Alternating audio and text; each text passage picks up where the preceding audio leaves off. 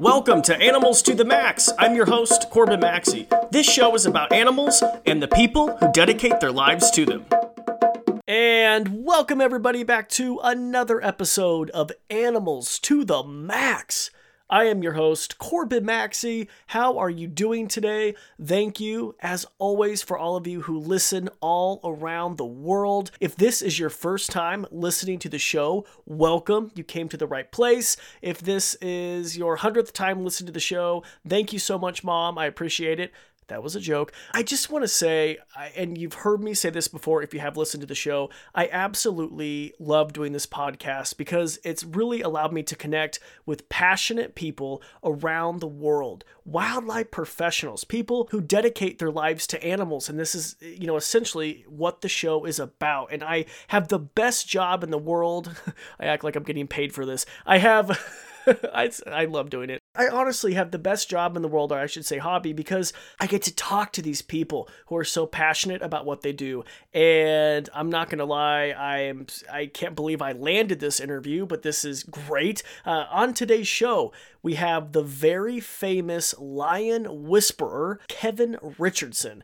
And this guy, I'm sure you have seen him. He's all over Facebook.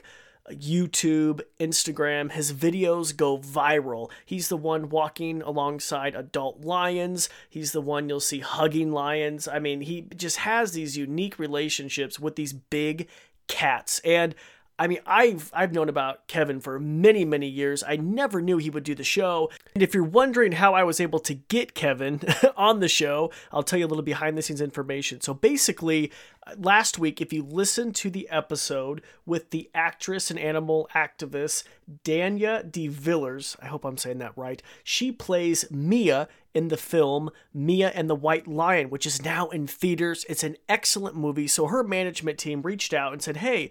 Um, you know, Daniah would love to be on the Animals to the Max podcast. I said, oh, that's great. I would love to talk to her about, you know, being in this movie, what, the, you know, what it's like working with these lions. And then they emailed me back and said, oh, by the way, Kevin Richardson, the Lion Whisperer, would also be available. Would you like to interview him? And it was so funny. I like got the email and I'm just like, are you kidding me? Could you imagine if I was like email, you know, emailed them back and said, yeah, I'll just, uh, yeah, let me think about it. Are you kidding me? I was like, I emailed back immediately and said, absolutely. I would love to interview the Lion Whisperer. And basically, Kevin, he oversaw the complete production process over the movie Mia and the White Lion, and it took three years to film. And it just, you I mean I'm not to lie you guys I had so many questions for Kevin. I mean he's been working with lions and other carnivores including jaguars, leopards, hyenas. Okay, you know I'm obsessed with hyenas, right? So I, of course, asked him about hyenas. He currently has eight right now at his sanctuary in South Africa. I asked him, you know, what basically what it's like building relationships with these large, powerful, and dangerous animals. And oh, it was so cool that this guy just took the time to do the interview. And I really, really hope you enjoy it. And by the way, if you have never seen any of Kevin's videos, please, if you are stationary, not if you are driving, but if you are stationary, please hit pause and, um, you know, go to YouTube eh, or, you know, Facebook or even Instagram. He has over a million followers on Instagram. And just check out a couple videos. It is just, it's just incredible what he does. And the reason why I I, I, just have to say I love his work is because he is bringing light to what is happening right now in Africa with lions. There are less, and I'm not trying to bring the mood down, but we just have to state the facts. There are less than 20,000 lions left in Africa. In 20 years or even less, some scientists believe they will be extinct in the wild lions. And so with these videos, that reach millions and millions of people that go viral, he is able to basically share his message. And that's why I love what he does. I love talking with him. I know you are going to definitely enjoy this interview.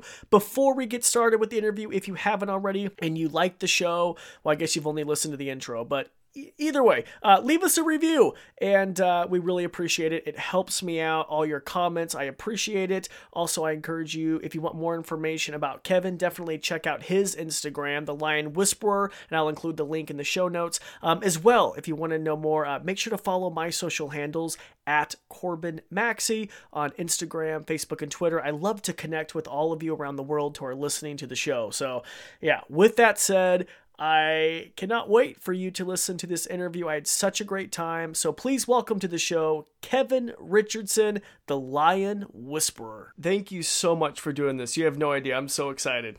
it's a pleasure. Good to be here. Wait, are you just telling me that because I feel like you'd way rather be hanging out with lions? no, no, I realize that this is also a part of my job, so uh, definitely don't mind doing them. Okay, well, I'm a huge animal lover. I cannot wait to talk to you. So, I just saw the movie Mia and the White Lion. I didn't know what to expect, honestly. I didn't know if there'd be a lot of CGI. I didn't know what to expect. And it's not really like that type of movie. You're actually working with real lions and you oversaw yeah. yeah. i mean and you and you oversaw the production for what three years yeah more than three years um, this this kind of uh, this idea started uh, back in 2012. Uh, obviously, the production, the actual production, was only three years, but uh, the idea has been a long time in the making. Um, and yeah, so it was a labor of love. Yeah, I mean, why did you want to get involved in the film? Well, um, I met a guy who was a director. He had been directing a lot of uh, documentary films. He he wanted to make a documentary on my work. And at that point in time, I was moving facilities, and uh, we were filming that whole process. So he he was like, "Well, what else can we do?" So I said, "Well, you know, it would be good to to do something on canned hunting and and awareness around canned hunting." So he didn't know what I was talking about. He said, oh, um, uh, "What is that?" So I explained a little bit about the whole process, and uh, he eventually said to me, "But do you know this facility? I've just done a documentary on on the the guy's son." And I was like, yeah, no, I, am not one to sit and, and, and, want to criticize other facilities. I think uh, everyone uh, in this industry is trying to do um, their bit. But I had heard of the place that he had been. And so he was asking me for my opinion, which I don't like to freely give about these places. I like people to rather uh, be armed with information and then go and then apply that information to where they've just been or to other facilities that they may want to go and uh, visit. And so he did that. And then he came back to me and he said to me, Look, um, he feels like he's been lied to. And he was very angry about it. And he was like, What can we do?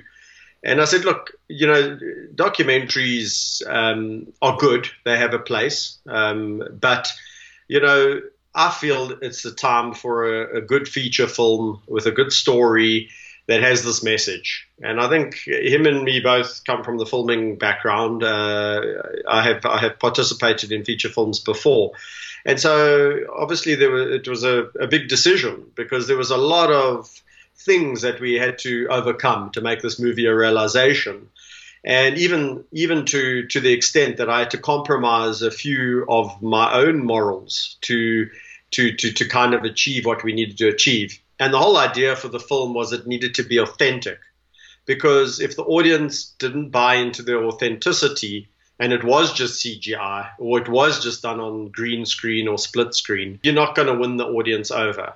So we wanted the audience to buy into the film and buy into the characters and see the relationship and become so emotionally involved that when this thing happens, they get angry. And and and that you know I don't want to give away the story for, for obviously people who haven't seen it, but uh, that is by and large the feedback that we've had is that they really got emotionally involved and got angry at this this thing that happens, and they didn't know that it happened like most of the world out there. Yeah, and there are moments like I was cursing at the TV screen, Kevin. You know what I mean? There were moments, and I'm serious, like you know. And then at the end, there's moments where you're just like, I mean, it really. There's a lot of stuff that happens. It is emotional. Can we just go in a little bit because the majority of my audience is in the U.S. What is canned hunting? Okay, so there's many def- definitions of canned hunting that fly around, but over the years, I've developed my own. Um, in my opinion, uh, a definition of a canned hunt is any hunt of any animal, but in this particular case, we're going to talk about lion, where the animal doesn't stand a fair chance of escape. It doesn't stand a chance of evading the hunter. And really, what people have, have termed canned is means it's in the can. It means it's a guarantee. So uh, there's different there's different definitions. You'll hear people say, "Well, canned hunting is illegal in South Africa and it doesn't happen." They're just playing with words. Um, the the reality is is that these animals that are targeted uh, for for for the bullet uh, or for slaughter, um, it's not really hunting. We call it. I, I, I would refer to it as canned shooting. Um, and these animals don't stand a fair chance of escape. So either through emotional constraints uh, or physical constraints. So physical constraints being boundaries. They can't f- physically get out of the boundaries that they're confined to. Or uh, emotional constraints or psychological constraints would be, um, you know, they've been hand re- reared, they've been, uh, they're unafraid of people, they see people as a food source. Uh, that's that's a constraint. And and then these people come over from all over the world, including the USA, pay sums of money to shoot these lions that have been bred in captive conditions, uh, mostly petted by the paying public, tourists that come from overseas, play with these cubs, and then when these cubs get old enough to to be, be these big uh, males, they get they get shot in these conditions. Oh my god, I'm completely against hunting of lions at all. I mean. I, I, I don't understand how someone could do it. I mean, we have what less than twenty thousand left on Earth. Is that correct? Less than twenty thousand. Yeah, yeah, yeah. So there's less than 20. Uh, so some scientists would argue there's probably closer to 15,000. But uh, just to give you an idea, between 15 and 20,000 lions are left throughout Africa and into that include includes our Asiatic population, um, which is not a lot. I mean, if you look at a, a stadium filled, you know, people going to watch a football match, uh, you know, that can be anywhere up to 80,000 people. And even there, you look and you go, oh, that's not that many people. So your entire lion population doesn't even fill up a stadium a stadium nearly. I mean, it's it's it's, it's crazy. Yeah, it is crazy. And I feel like even in the US, a lot of people don't realize that Africa is not full of like lions. I mean, you know, I think people feel like it's like the National Geographic where you walk out of the plane and they're everywhere, and that's just not the case. Um, exactly. I mean, lions seem to be the forgotten species because um, it's almost like a quiet extinction going on because the public awareness out there is is not great, and the fact that we have so many lions in captive situations throughout the world, it just doesn't seem like they are uh, in, in, in any danger. So when you talk to people around the world, and, and, and, and what tends to happen here in South Africa and, and, and in the world is that uh, conservationists tend to um, talk within echo chambers so we all preaching to the converted and everyone's like oh that's really terrible and and we all think that everyone knows what's going on. And when i travel it's when i actually realize that people don't know what's going on. And when you start to talk to people and they go what is this canned hunting? I've never heard of it. And i'm going like but hold on a moment. I've been in the lion business you know been working with lions for 20 years. And you're trying to tell me that you don't know what canned lion hunting is and that's when we, you know, when we when we realized that. I mean, we said, okay, how do you reach millions of people? You need to draw them into something that they're going to go and see and watch. But then there's this subliminal, and it's not that subliminal actually. then there's this underlying message that is it's not the message of the film because if you had to say to people this is a this film's about about canned lion hunting people aren't going to go and watch it so what you need to say is that this film is a, a love story, and and it's a it's a coming of age uh, a journey and all of that kind of stuff. It's a it's a romance between an animal, a wild animal, and a human being, a young girl and a lion. Um, people start to have these romantic thoughts, and then they want to go and watch it, and boom, then you've caught them because then when they get sucked into the film and then they hear about this, they can't unsee it or unhear it. And then after the film, we've had a lot of people contact us through the email and and what all the social channels saying they cannot believe that this actually goes on in South Africa. And for us, that's a success. So despite what other what some people would say is, you know, you're using animals for films and and uh, these kind of things, what, what I say is that it creates the conversation. So I'm glad that there's this debate, even if it's um, critical debate, even if people are criticizing, uh, it doesn't matter. It still opens the debate. So let's just talk a little bit about white lions, by the way, okay? Can you tell us yeah. what is a white lion? So yeah, white lion's no uh, different to a normal tawny lion or the normal African lion that people generally know. You know, the Lion King lion. Um, it's just a recessive gene um, likened to red-hairedness in humans. So if you you know, if we see a, a, human with red hair, we don't go, oh my gosh, that's a weird uh, or unique or revered kind of uh, subspecies. Well, it's you must have never a, seen a weird redhead because. okay, that's it's like, but you know, so red-hairedness is a recessive gene. We understand how how it is expressed, and when it's expressed in in the case of a of, a, of the lion. Um, it, it results in this whiteness, or, and it's not actually, it's just a melanin lack. Uh, they're not albinos. They, they, they can breed. They, they um, do have pigmentation, uh, but it's not it's not to the same degree. Okay, and are they more susceptible to like disease though, because you know it is two recessive genes? They seem, see, you know, in the wild scenario, let's just go there. They do occur, especially in a region in, in, in South Africa, in the Timbavati Umbabat area. And there, currently, I think there's, there are about seven uh, white individuals uh, in the wild. The parents uh, carrying the gene are prevalent. Mm-hmm. So every now and again, the white gets expressed. So with regards to uh, those individuals, they seem to be fine. But what's transpired is in the captive scenario is that at, at one point in time there was almost like this um, competition or race as to who had a different, unique, you know, uh, uh, um, specimens for display in zoos and parks and stuff like that. So there was this almost a speed breeding of, of, of white on white on white on white on white to get white. You know, so the genetics have been compromised. And what I found with our the lions in our care uh, the white lions specifically are susceptible to uh, a few different things, cancers, stuff like that. Can we talk about the particular lion in the movie? His name in the movie, of course, is Charlie, but in real life, his name is Thor. Correct. Yeah. Great line. Yeah, that's that's uh, the character. yeah, I mean, so what? Okay, so and you oversaw the complete production. Were you ever nervous when these lions were working with these young actresses or young actors at all? So um, obviously, before the film um, got made, there were a lot of question marks and a lot of boxes that needed to be ticked.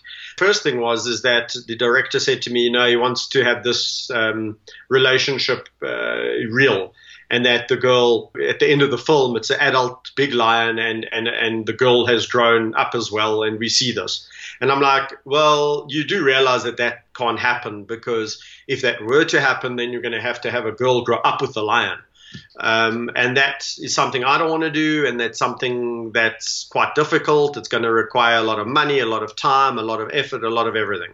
And so he looked at me and he goes, "But if it if it was compelling and and the story got a, a, a good message out, and and and we had the mechanisms, would you consider it?" So I didn't exactly say yes immediately. We had to think about, you know, okay, well, how, how, how are we going to do this and uh, how are we going to do that? And then, you know, okay, so as the line grows up, what happens if they don't get along? Uh, and he was like, "Well, what do you think?" I said, "Well, look, I, I, do believe if they, they, they start together and I teach the, the girl and the boy the right mechanisms and the right methodology about working, how to work around the lines, I see that they could have this relationship up to three years, and it actually would be in many respects safer than if we had to do it any other way." So what, one thing I really was opposed to doing was just bringing people um, who don't know the lions into the space of the lions and and and purely based on the fact of their or on their acting ability. So let's, for example, say we, we cast a, an actress that was just incredible in terms of the acting ability and had nothing to do with her her amenability towards animals. I think that would have been an absolute disaster. So we needed a, a young actress who loved animals, who could act, I mean, it was it was a, a, tall order, you know, and and and Daniah for me stood out head and shoulders above the rest. And she she was uh, together with Ryan. Ryan and Daniah were the two the two children in the film, and uh, they they just listened. What I love about kids is they they don't come with any um, preconceived ideas of how they should be. They're just blank slates and they're ready to listen and they're ready to absorb. That's what they did. And I think that's why, you know, the, the milestones were, were knocked on their heads as we went along. You know, it's not. Um, it's not something uh, I would have, and uh, yeah, obviously we needed buying from everyone. You know, it's like uh, the first question that I ask people is, do you think two sets of parents are going to just give their kid over to someone if they th- thought that for any stage this is going to put their child's uh, you know life in harm's way.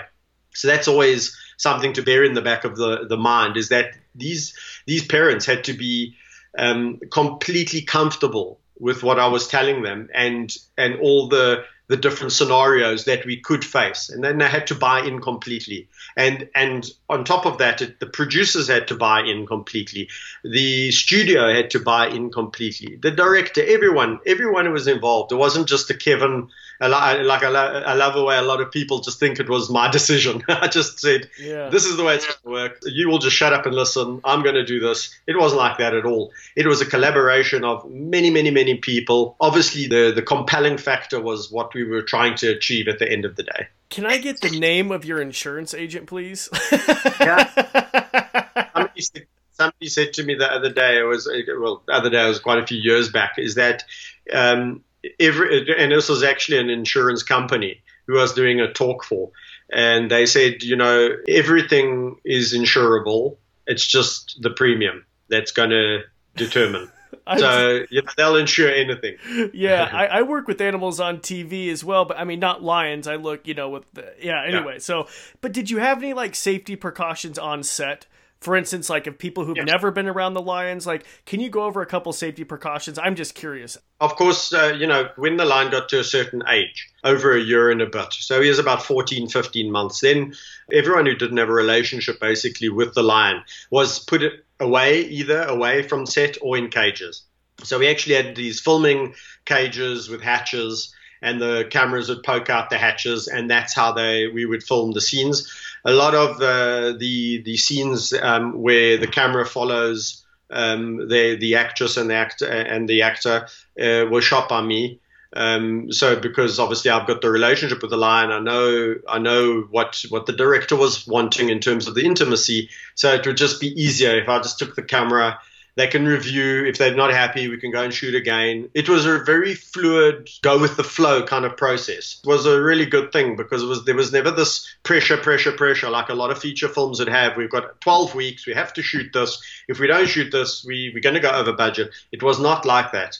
We shot this film in a way almost documentary style in many respects. So the emotive, emotional scenes definitely took time. The line was relaxed, the actress was relaxed, everyone was relaxed, and that's how we got we got onto those. Obviously, from the safety perspective of the the actress um, Daniah, that was minimized because of the relationship. And Thor had been doing this every day of his life since you know since we we um, got him. So for him, it was like just another normal day of walking through the, the wilderness or doing what he what he did, you know, what he had to do. And that I think familiarity for him was a, a, mitigating factor. But obviously, yes, there's all these different other safety precautions. If this happens, that happens. If if that happens, then this happens. And that was discussed on a daily basis. Each scene would be deconstructed. We would say, how are we going to try and achieve it? If the lion, if he's not uh, wanting to do this on this particular day, we'd just leave it and we'd adapt. I mean, some of the things that if he didn't do it this way, he did it Thor's way, and Thor's way was always better. So there was no preconceived like script that uh, we had the script obviously, and we tried to get what was in the script. But if the lion really said, you know what, I'm not doing that, or I said, I mean, often I would say, listen, the lion He's not going to do that. So let's be realistic about what would a lion really do. And then you work around the animal and, and then the results I think speak for themselves. Yeah, I just and I was watching the movie with my wife, and there's a scene where Charlie, uh, you know, quote unquote Thor, jumps on the bed and you know wakes up the young actress, and it's like, and my wife's like, "How in the world did they get him to do that?" And I was like, "I have no idea." I mean, is, are you just capturing playful moments? I'm assuming is that what you're doing yeah. essentially? He he was a real sport and he loved uh, he loved to play around that set. And that set was built on the on the farm. And that set was part of our um, our routines of where we would go. So three to four times a week Daniah and Ryan would come under my care and we would walk around that set and we would walk in that house and up and down. And and so by the time the the it came to shooting uh, that room was like his room um, so you know, he, he he had fun. He'd come, he'd jump on the bed, he'd, he'd do his thing, he'd run around. He had fun.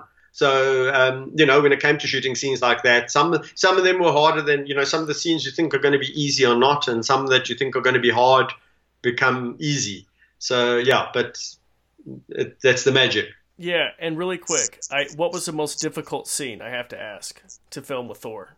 Uh, the most difficult scenes are always the ones where you need the lion relaxed and you need him uh, sleeping.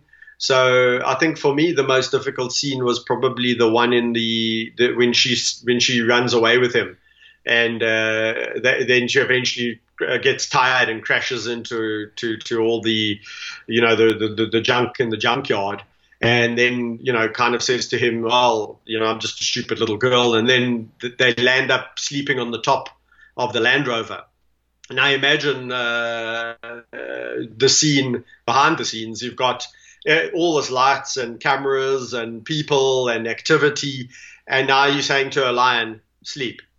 You know so it, it, was really really difficult. But he that lion he's almost got human intelligence in that head of his because he he was he was really he would kind of look and look at you and really get what you're trying to uh, get him to to do.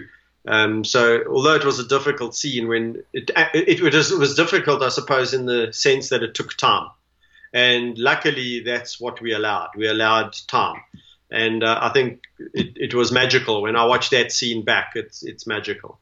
I yeah, I agree. So can people go see Thor today?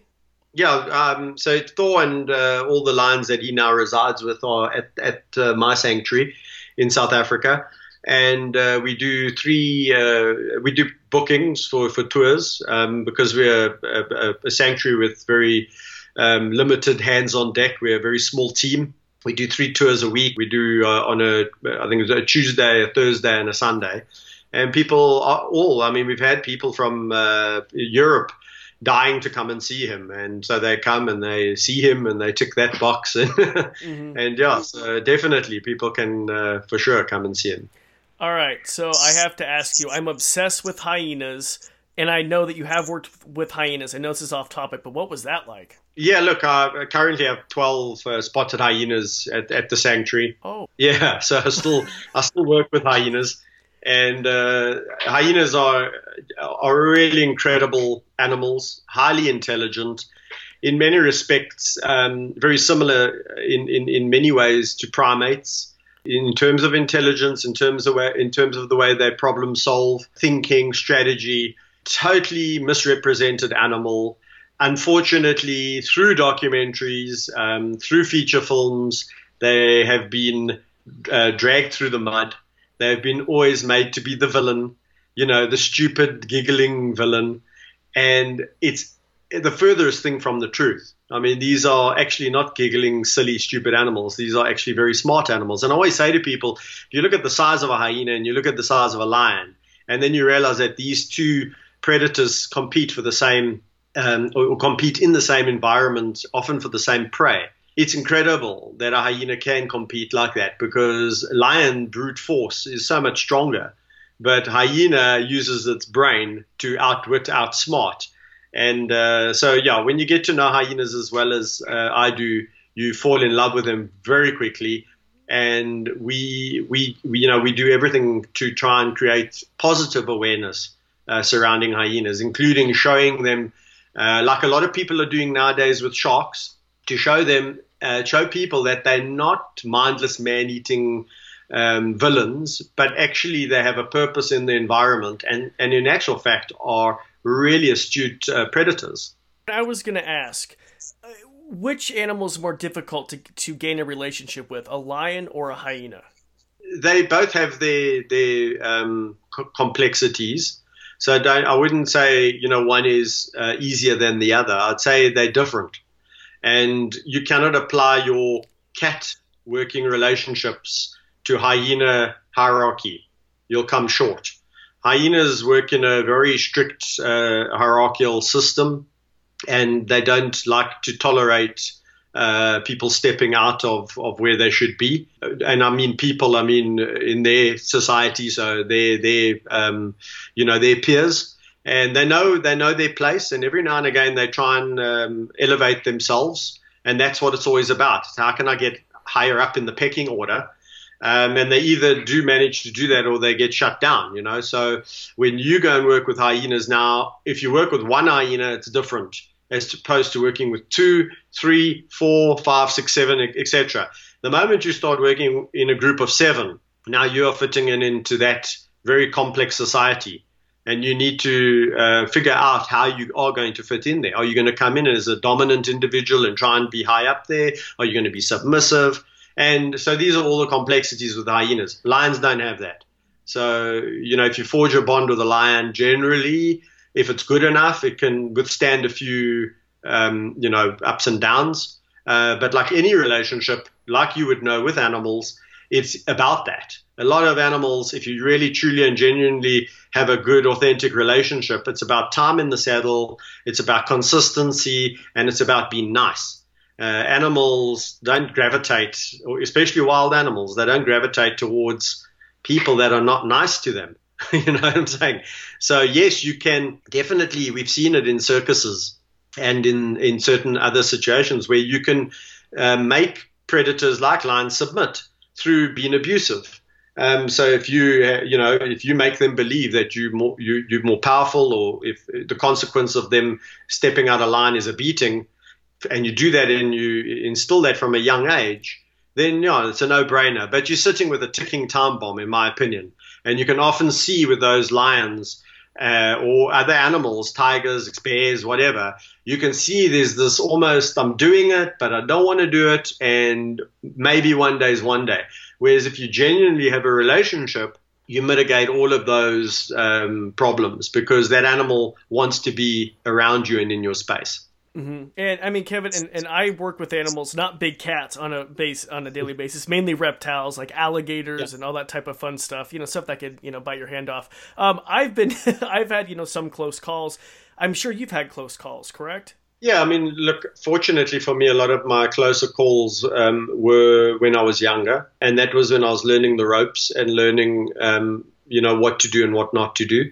Um, obviously, in my later years, um, not so much because the animals that I forged bonds with are, you know, spanning uh, one and a half decades. Some of the lions, uh, you know, my oldest lion passed away uh, two, th- three months ago, and he was uh, 21 years old. So that's a 21 year relationship. And so a lot of the lions in the sanctuary are, are geriatrics. They, they're 14, 15 years of age. Um, so yeah, we've known each other for a long time. They, they, you, you, you are kind of integrated into their groups. You're part of the furniture. In fact, some of the lions so much so that they don't even get up when you walk into the, the pride. They like look up at you and they go, "Oh, it's you," and then go back to sleep. You know, which is actually, uh, in many respects, very flattering because they, they, they see you as part of part of the, the, the, the, group. I mean, they don't every time one of their members comes up, get up and give them a hug and lick them all over. It, you know, it's it, it, it's um, so it's very uh, humbling to be accepted that way. Yeah, Kevin, I, I just want to thank you so much. I know you have to go. I want to thank you for your time, and I also want to thank you for raising awareness for lions in the wild. I mean, because all of your videos go viral. You have over a million followers on Instagram, Facebook. So thank you for what you do. I, I just think it's great bringing awareness. No, I appreciate it, Corbin. And I think uh, in this world of uh, doom and gloom and everyone, uh, you know, picking on everyone else and everyone with so much to say. There's a lot of self righteous people out there who are very angry and come across as, as, as quite dismissive.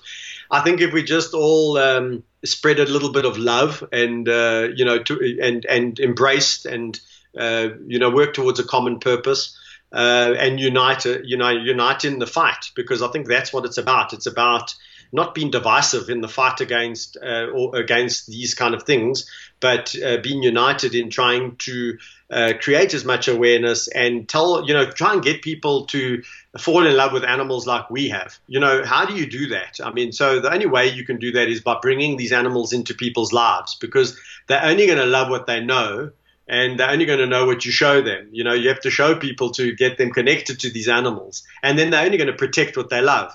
So if you can get them to love the animals, they're going to want to protect them too. And so if we can convert uh, or, or, or ch- uh, challenge these youngsters who are the future, then I think we, we, we stand a chance.